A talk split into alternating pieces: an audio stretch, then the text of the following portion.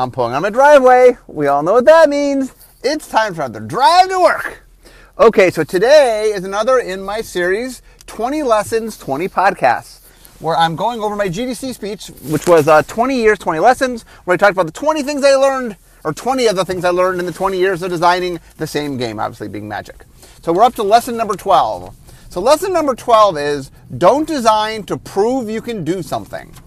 So the interesting thing about this lesson is this was a lesson people had the hardest time with. Um, I got a lot of feedback because obviously I did my podcast and I did a column based on it, and now I'm doing podcast based on it. And um, this is the lesson that people seem to have the hardest time with, and it is probably the lesson that took me the longest to learn. So I'm going to walk through today what this lesson is and explain why I think a lot of people have problems with it, and um, I think sometimes people think I mean something slightly different than what I mean. So I'm going to clarify some stuff. Um, so let's start with talking about. Uh, I always give an example from Magic of, of this this lesson in motion.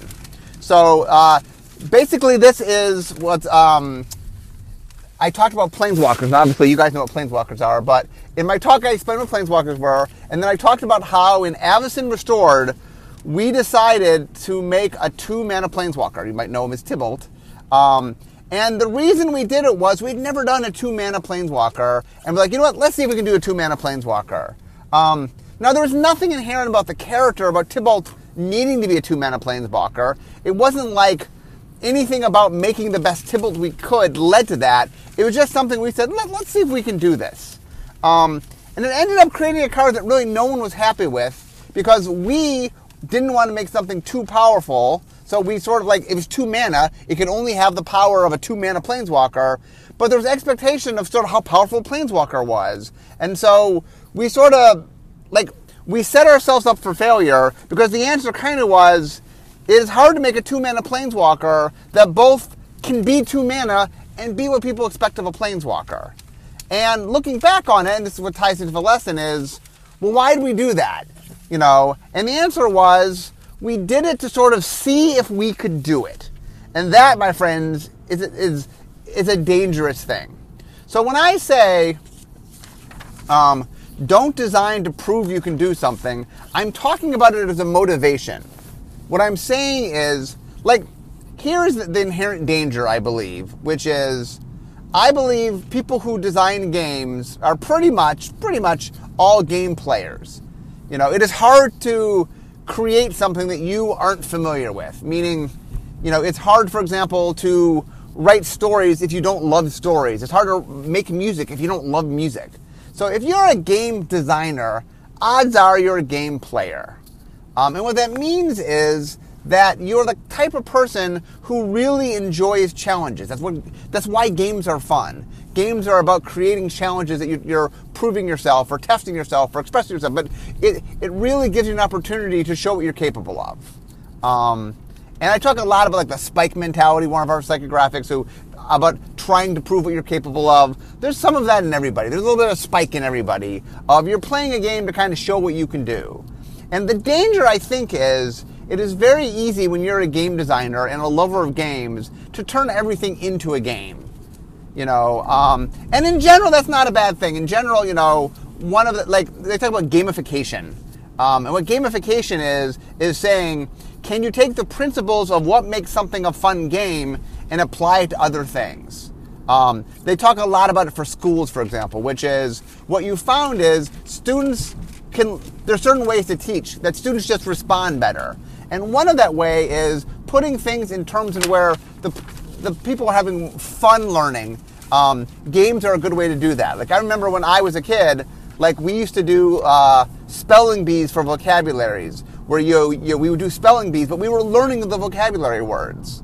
Or, for example, when I was in 10th grade, we had a mock trial where Julius Caesar was put on trial, and I was his defense attorney. Um, and it was a lot of fun because like I had to do all this research to sort of prove him innocent. But really what I was doing was I was studying history. Who was Julius Caesar? What did he do? How could I prove or disprove that what he did was right or wrong? And different people were, you know, different people we had to call as witnesses, and they had to study their person, all historical people, obviously. Um, you know, and I looked through all the different things I did, uh, and the fun things I did, and that it is fun to take things you have to learn and make a game out of it. It just makes learning easier and more fun. Um, and so, the, the, in general, the gamification of taking things and making games out of them usually is a good thing. It usually takes things that are less fun and makes them more fun. Okay, so you're a game designer, you're making a game, you just have you've grown up making things in a game. That's why you're a game designer because you already have this inclination to ga- gamify things. Um, why wouldn't you turn the making of a game into a game? You're a gamer. It's a game. It's a meta game. It's the it's the game of making the game. It is so attractive. It is so easy to want to do that. Um, and remember that when you're playing a game, one of the goals of a game is. Hold on a second. I, I pick up. Let me take a quick sip of water here. One of the goals of a game is to test yourself. I talk about this all the time that a game isn't something where everything's supposed to come easy. A game is supposed to create challenges for you. That's kind of why a game is fun, you know. Um, and so, one of the things that I think happens is that people making games go, okay, well let's let's let's make this challenging. Now, here's the funny thing. I do believe that there's reasons and places to make challenges for yourself. Um, for example, I talk about restrictions breed creativity. I'll, I'll, that's the lesson I'll get to down the road. Um, I, I, think it's number 18. Um, but there's times where you want to have artificial restrictions to help you go down a different path, to help you design something you've never designed before. Um, it's not that you can't sort of challenge yourself, but I'm talking about a very specific thing where you say, okay, here's something I've never done, and I'm going to do that thing simply because I've never done it before. Um, and this is why this one is tricky. This is why I get a lot of feedback on this is that sometimes you do end up proving something that can't be done. Um, my point today is not that you can't, through design, prove things. My point is that can't be your main motivation. That so one of the things I talk about is what is your goal as a designer? So your goal is to deliver an optimal experience for your target audience. You know, that my job when I'm making a game is to make the best game I can make. Uh, and, and, and when I say best game, I mean, who's the game for? Who am I aiming this game at? I'm not just making a generic game, I'm making a game for a particular audience, and I want to make my game the best it can be for that audience. Um, but whenever you find yourself getting a different goal, whenever a different thing drives you, you start getting into trouble. Um, and the problem here is trying to prove you can do something is not necessarily making it beneficial for the end user. It is making it more beneficial for you, the person making it. That when when your goal shifts from from delivering the optimal experience for your target audience, you start making different choices. And and that's the key here is um, I'm not trying to say today that when the dust settles, you can't have proven something. I can't saying that you can't find ways to do things you've never done before. My point is, you need to get there from an honest place. You need to get there because it serves what you're doing. Um, a good example is, uh, I, I, use Innistrad a lot, but this, this does illustrate the point, which is, we did not start Innistrad saying, we're going to do double face cards. Okay, well, how can we make double face cards work? No, we went into it saying, okay, we are trying to figure out how to make dark transformation work, how to make werewolves work. You know, we were trying to figure out how to um, take our themes that we were working with and make our themes do what we wanted them to do. That double face cards was a solution to a problem, not an end solution unto itself.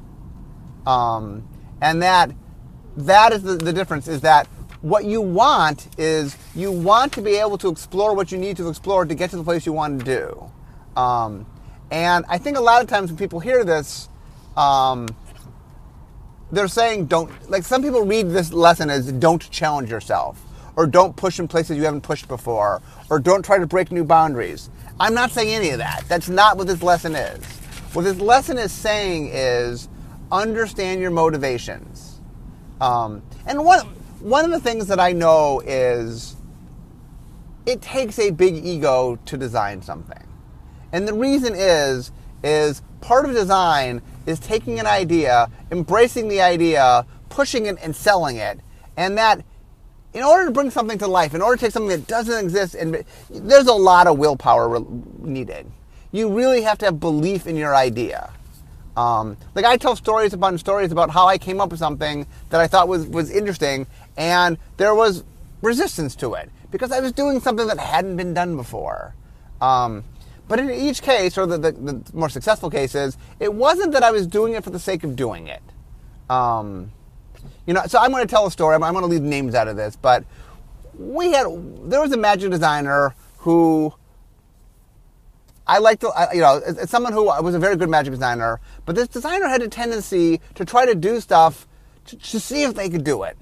That they were like, one of the things about their designs was they were always trying to figure out, could we do something we haven't done before? And they were very motivated by, it wasn't they were motivated to necessarily figure out what they wanted and figure out the best way to get there. They were very motivated by doing something we hadn't done before. Um, and it got them into some very dangerous places because um, if your main motivation is to do something that hasn't been done before, you start finding reasons to justify it. You go, I really want to do thing X. Okay, what do I have to do to make thing X work? And um, you sometimes get to places where you kind of rationalize stuff like, well, I want to do this, and for this to be true, I guess I have to do this other thing. And you start making decisions that aren't about the optimal gameplay experience.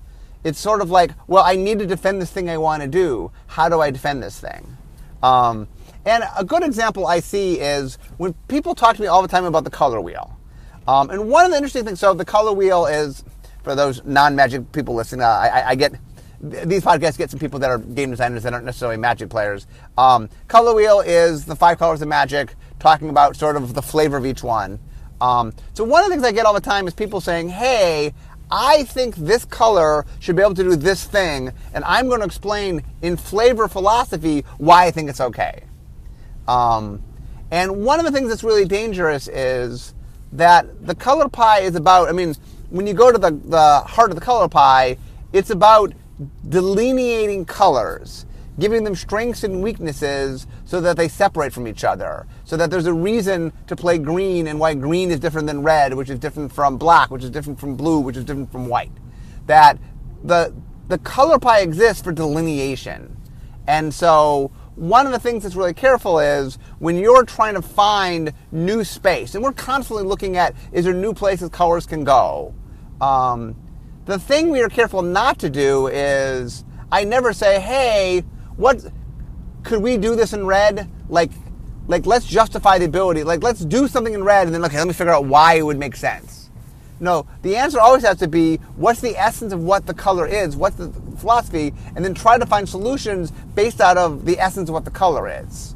You know, one of the big things that happens is like let's Commander is a very popular format, a casual format, and because there's elements of that format that push in different places in the normal game. The color pie has been sort of stretched a bit, or some colors, red in particular, doesn't have the tools of some of the other colors because you know, it's a format that goes more to a long game because it's a multiplayer format that's slower.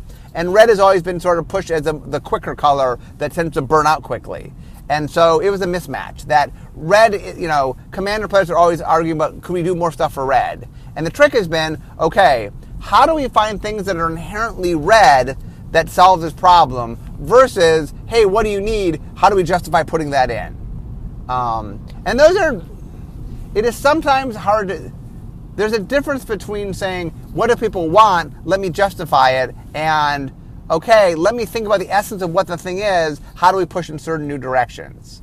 Um, and like I said, this whole lesson today is talking a lot about where are your energies coming from. That that that is, and so I, I did a podcast not too long ago called um, "Let the Best Idea Win," um, and that podcast hit, hit about a lot of themes that this lesson, you know, in some way this lesson came out of similar places that that lesson came out of, um, which is you as a designer I think there's a phase that all artists go through. I, I don't think this is unique to game design, um, where you, I think when you start as an artist, creating anything, there's a very selfish drive that starts you as an artist. That I think that the reason that artists are artists is something about what they're doing has this need to do it. Um, a good example is, you know, I'll take writing for example. One of the big questions is, how do you know if you're a writer? And the answer is, you write. And what that means is, writers have to write. Like for example, take myself is, um, I do a lot of uh, question answering on my blog. Uh, you know, I've answered, I don't know at this point, 80,000, 90,000, some crazy number of, of, questions on my blog in, you know, five, six years. Um, and the reason is that I love writing and my job gives me some writing. I have a column that I write. I mean, I write a column every week um, as I do this podcast. And I also, um, I do a comic and I answer a lot of questions. The reason I think I answer so many questions is I really like writing. I, I really, I think I'm trying to find a place to write. And my column scratches some of that itch.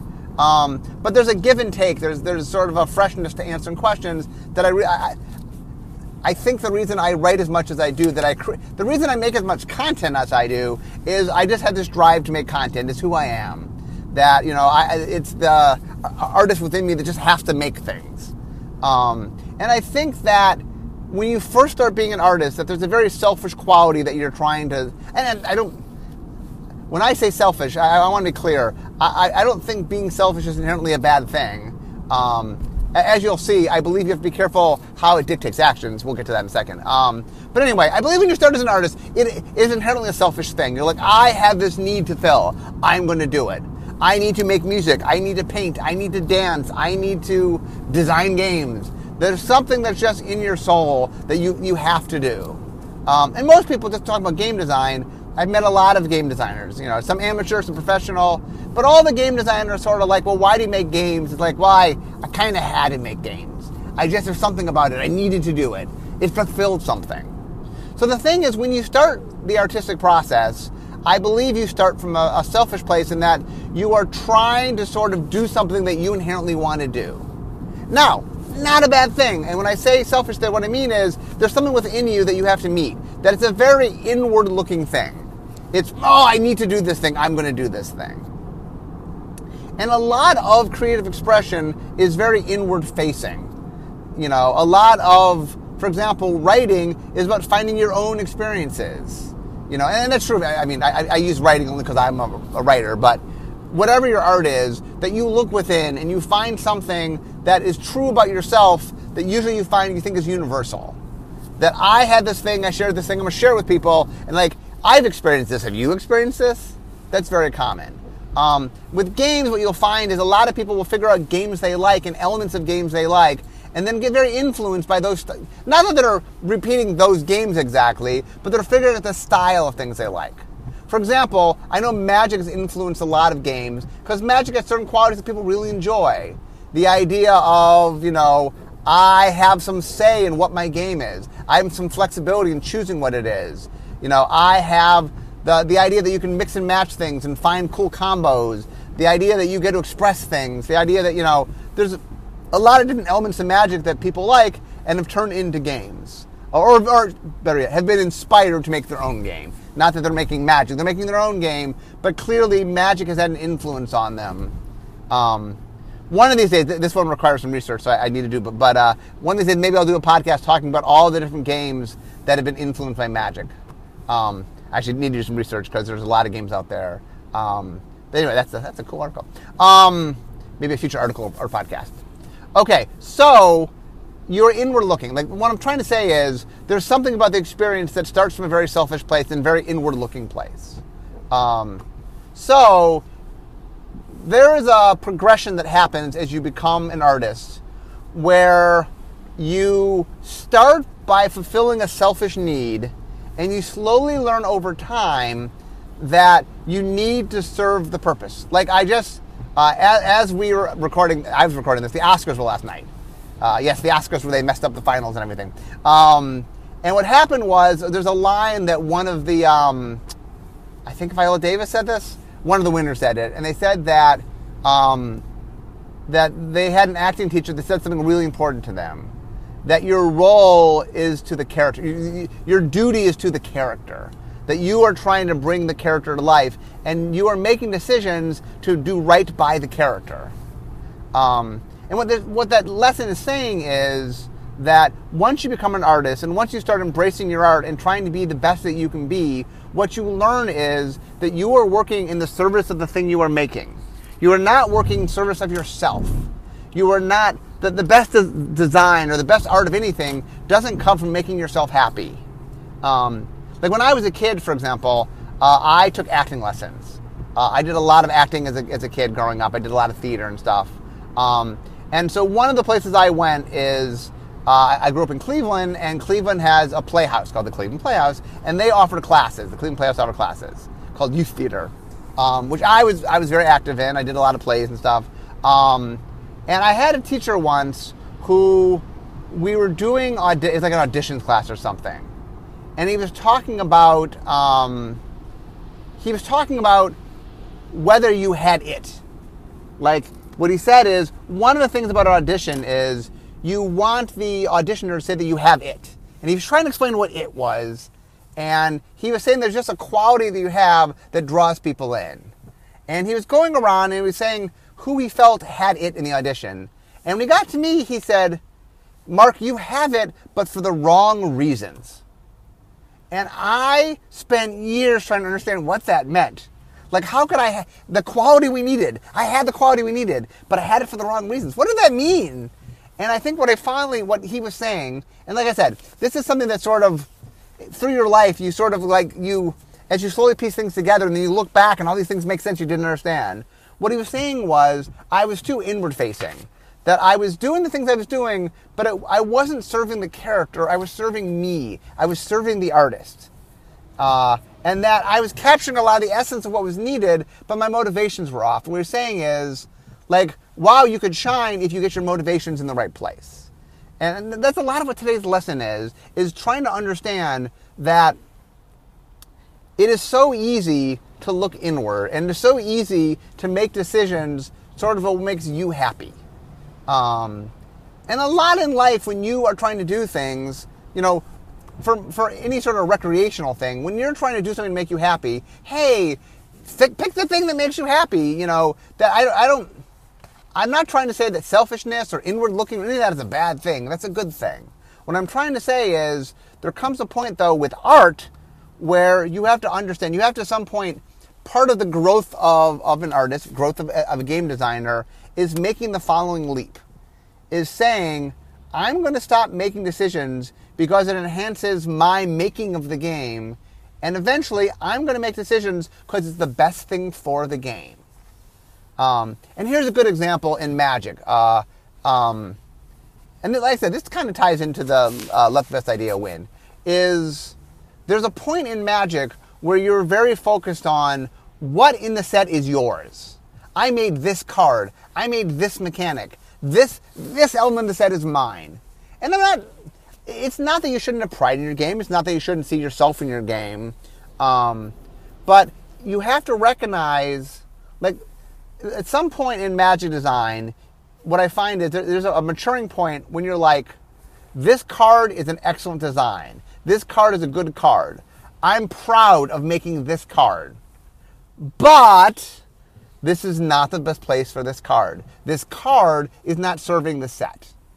Now, you know, you you you know, I, I uh, my, my, often I quote this a lot. So you, have heard my, uh, you know, no scene is worth a line, no movie is worth a scene. Talking about in screenwriting how a line just because it's good can't be in a scene if it doesn't serve the scene, and a scene being good can't be in the movie if it doesn't serve the movie. That part of what you learn, you know, and even when writing, one of the things they teach you um, in writing is so writing is not just writing. One of the things they teach you about writing is writing is the first part of the process. And the second part of the process is rewriting. It's like first get the ideas out of you, get it on paper so that you have something to work with, and then it's about going back and crafting that thing that you've made. And one of the things they really stress to you is um, in writing is if you can take it out and it still works, take it out. Um, and the idea being, if your story can hold without those words, if your story makes sense without them, if your story can exist without them, then they shouldn't be there. Um, and probably the best place to see this, um, I took a class in poetry. Now, I'm not big into poetry, but one of the things that I loved about poetry and why the class was really interesting is poetry is about conservation of words. That it is, you know, you are so focused that every word means like it's easy to throw in a word that doesn't quite mean something in a story. Not that you should, but if I write, you know, uh, 100,000 words and there's three words that probably couldn't be there, eh, it's hard to notice. When I write a 16 word poem and a word's not supposed to be there, you notice.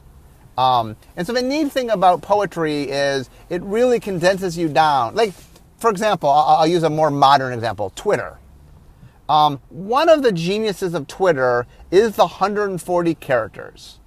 And one of the things that I love about Twitter, that I, I that uh, you know, restrictions-free creativity, is I really appreciate that I have to learn how to convey something and I have to be so exact. Like one of the neat things about Twitter is I write a, tw- a tweet and then I go back and go, okay, especially when I'm over, right? I, I go over my 140 and like, okay, well, what, wor- what words could I take out of this but still mean the same thing?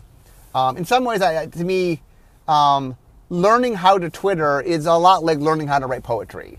Um, and, and, another similar thing, when I first do, did Twitter, my response to Twitter was, oh, this is a lot like doing uh, one-liners and stand-up that when you do stand up, there's different kinds of jokes. And so one of the jokes is called the one liner, where it's meant to be just as a quick, uh, you know, I throw it out there, it's funny, and then I move on. Now, sometimes there's routines where there's things built upon each other. Um, but one liners are fun to have because um, they're good to throw within jokes, they're good to throw between jokes, they're good to have just as a little tool to help you.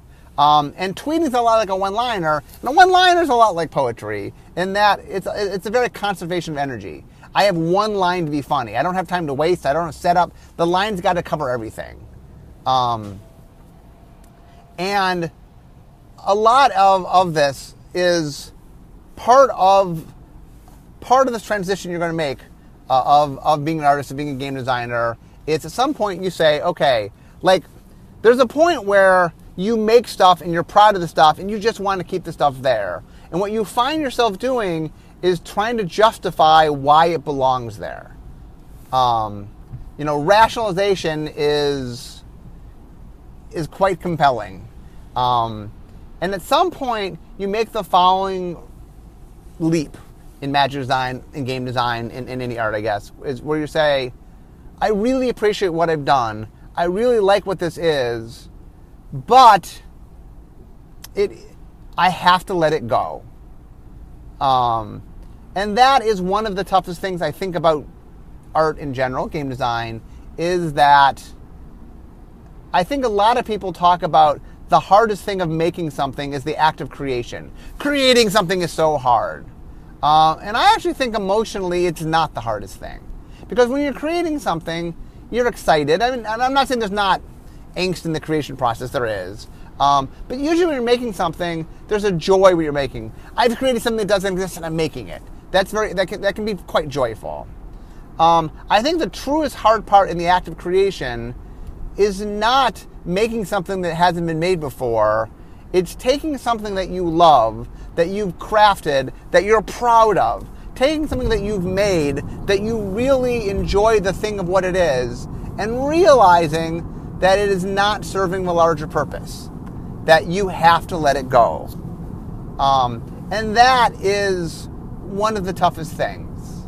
You know, um, uh, one of the things I've been trying to do with these lessons is jump around to show how these lessons apply to different things. So let me go to parenting.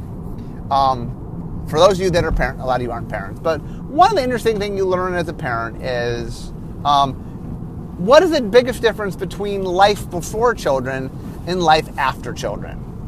Um, and the biggest difference is life before children, you get to prioritize yourself. In life after children, you have to prioritize the children.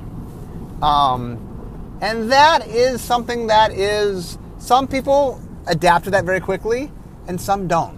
Um, and one of the hard things about parenting is that you have to figure out how to make decisions that are the best decision, not for you, but for your child.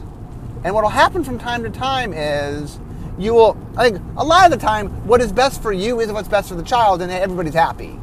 But you will eventually come to a point where you're like, oh, what is best for the child is not what's best for me. Um, here's a good example. My father, growing up, was a jock. Uh, uh, wrestling was his big thing, but he was a jock. He was really he was really into sports. Um, and my, my dad had two kids, myself and my sister.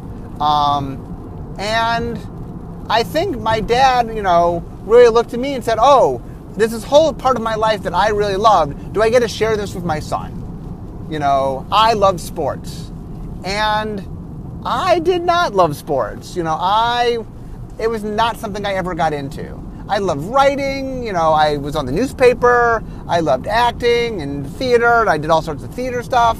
Um, but I was never into sport, never into sports. Um, and one of the things that my dad did, which makes me love my dad even more, is he embraced who I was, not who he wanted me to be. Um, see, maybe see where I'm going here. Um, and that he said, What is the best for my son? Okay, I'm going to embrace him in the things that he loves. I'm not going to, you know, I would love it if he did this, but that's not who he is. So I'm not going to make my son do the things that I love just because I would enjoy doing those with him. You know, I'm going to do the things that he loves because I want him to be happy. Um, and your game is a lot like your kid. That you have to put your kid first. You have to make choices. Um, and there, there, I feel like there are times as a game designer where there's something you would love to be true. There's something you would love if your game had. That's something that you loved in another game, maybe.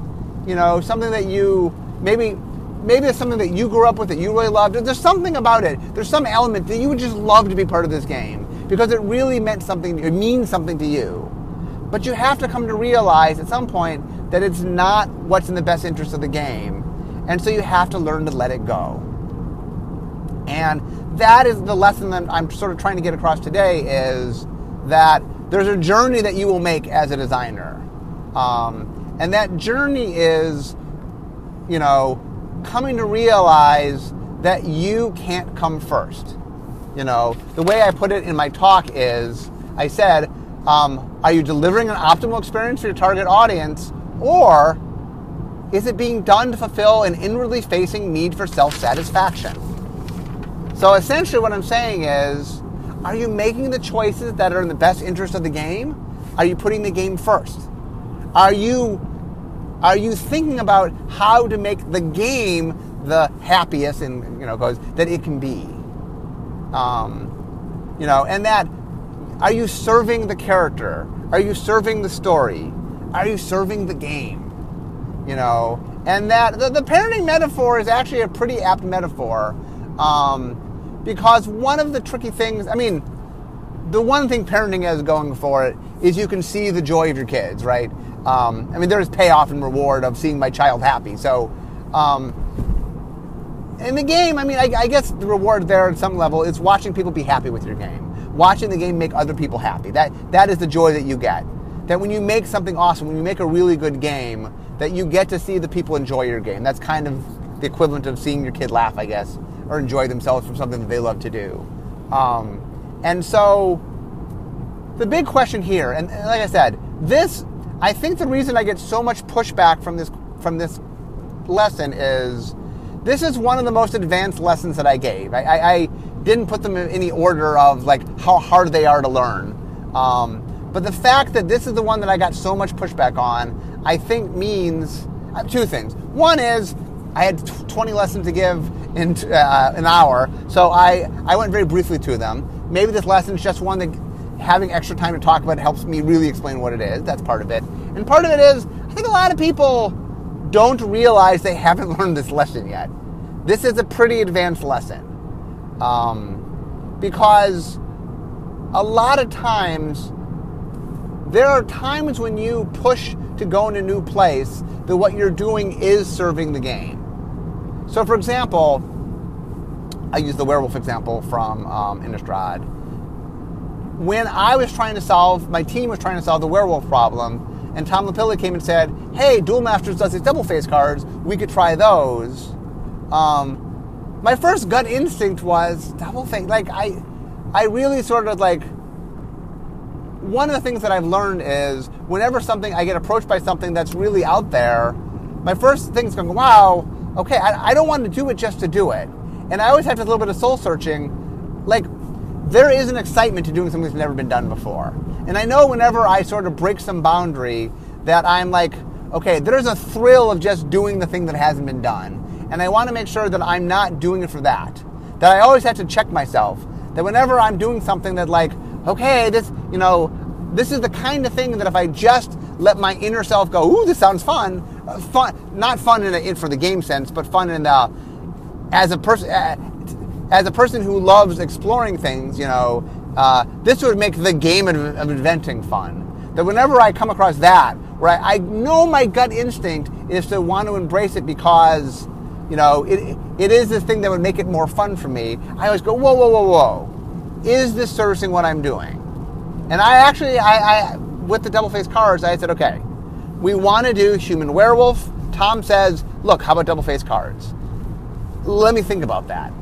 Okay, well, it is true that it's in two states. Double face card says two state.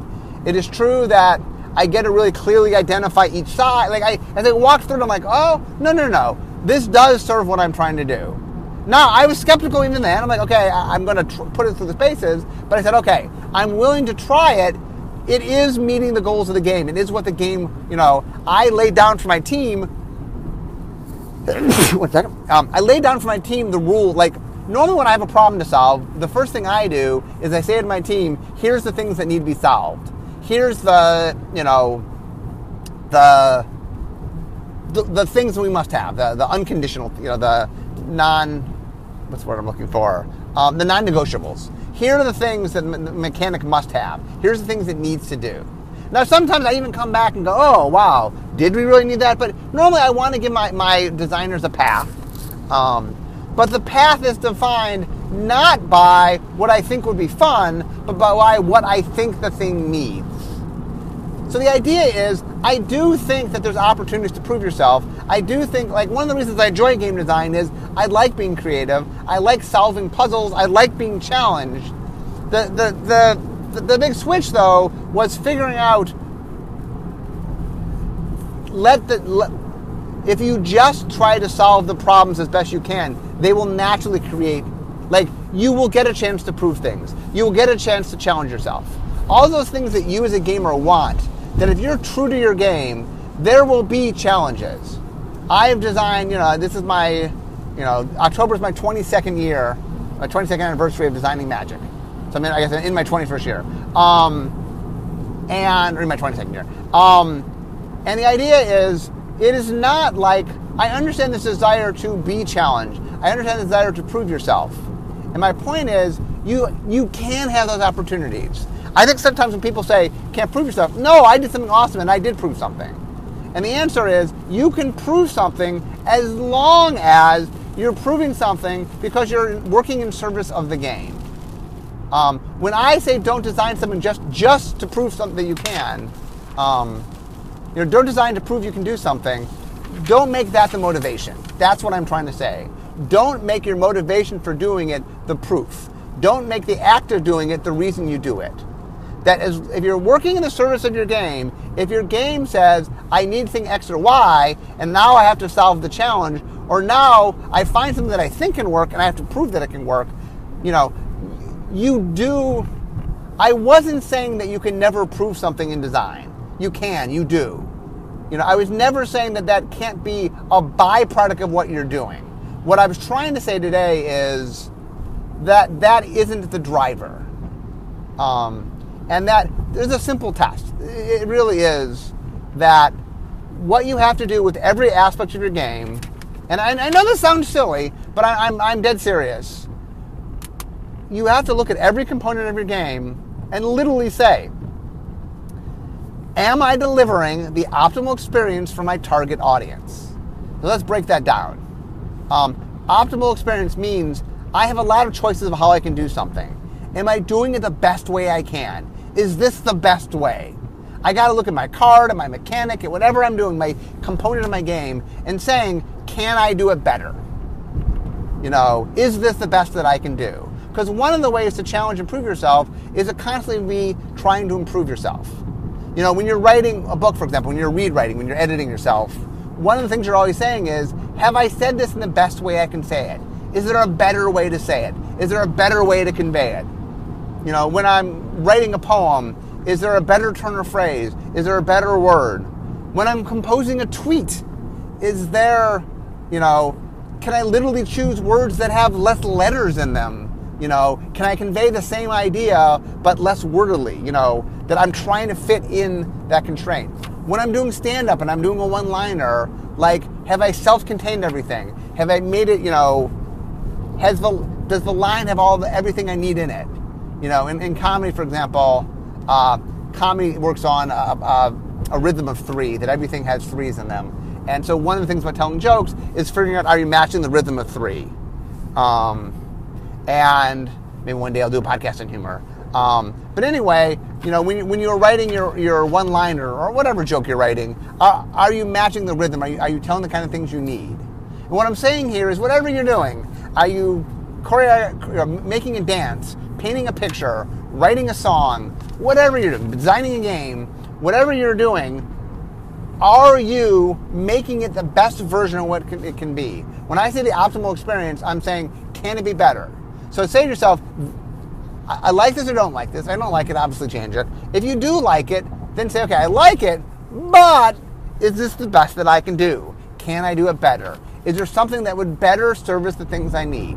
So when you're looking at what you're doing, you always want to be questioning what is the goal of what you want? How do I best serve the game? What do I need to do? And then with each answer, sort of look back and go, oh, am I best serving it? Is this the is this the thing that will do the best?